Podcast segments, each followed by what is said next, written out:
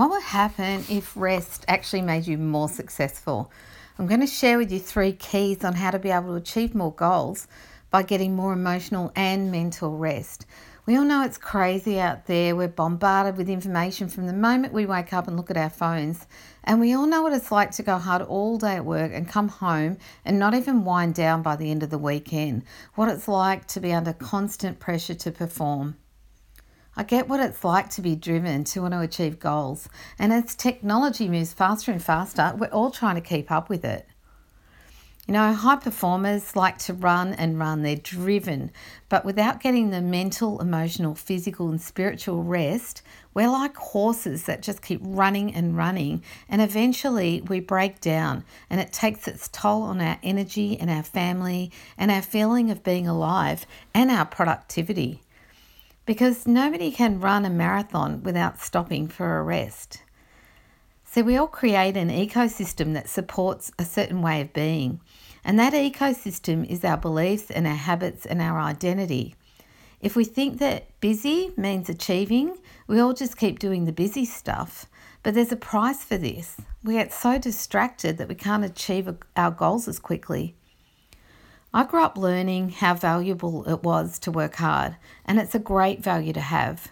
But over my life, I've had periods of time where, where I burnt out. And I remember getting so busy that I was constantly looking at the phone, doing social media, marketing, writing new content. And at the end of the day, all I had the energy to do was watch some stupid show on TV that didn't add anything to my life. It got so bad at one point, I was waking up at 4 a.m. and looking immediately at my phone. And then it was actually time to wake up. I was fatigued. You know, the underlying thing that can drive our busyness is what we think that busy means to us. We think that it means that we're succeeding, but much of the time we're just doing lots of busy things that aren't adding value. So it's costing us the things that matter. So, what would happen if you started to let go of some of the behaviors and habits that aren't really giving you any joy and not giving you the success that you need? How can you create an ecosystem that supports you being focused and energized and feeling more alive so that you can achieve the goals that really matter to you? So, here's your rewire. Number one, do a rest check on yourself. On a scale of 1 to 10, how much mental and emotional rest do you get every day?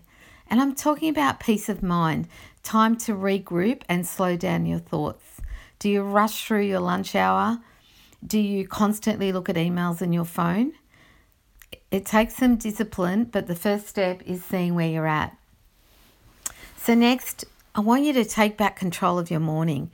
What do you do first thing in the morning? You know, there's a saying, what you behold, you will become. So, what do you look at every day? All those external distractions that are crowding your brain cells with unnecessary information. You know this, right? But it takes courage and discipline to go against the tide and not do what everyone else is doing. And not only that, but your brain is registering image after image and giving you so much mental fatigue that when you actually do get to work, you're already tired. So here's my challenge just for two days, don't look at your phone until a certain time in the morning. And you'll notice how your mind becomes free. Put an alarm on your phone and decide that you're not going to look at it until the time that you've set. The next step is take a day off. You know, back in the olden days, as my daughter likes to call it, Sundays were the day of rest. Everybody played, They'd go to church or they'd go on picnics, they'd hang out with friends, they'd go out to the beach, they took time away, and there were no phones or computers. And you know, there's some companies like Chick fil A in America that have continued to stay closed on a Sunday. And it's interesting to see that in 2016, their average sales per restaurant were 4.4 million. They were four times more sales per restaurant than their competition, and they did it while being open only six days a week instead of seven. You know, neuroscience and history shows us that rest is a key to being more creative, as is fun. All of the artists used to spend months or years even creating their masterpieces. And they got their creative ideas when they took their time and they were patient with themselves. So, next key is when do you get your best ideas?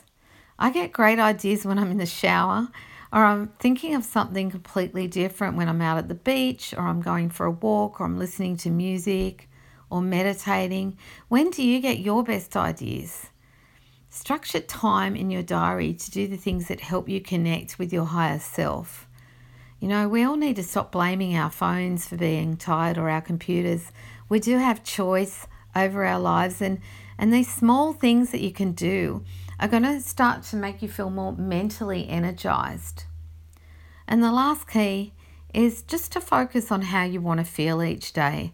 And maybe you can just write one word at the top of your notebook every morning or your diary or on your phone to say, How do you want to feel?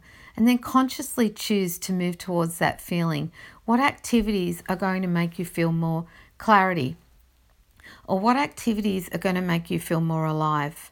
And then you make decisions about how you spend your time.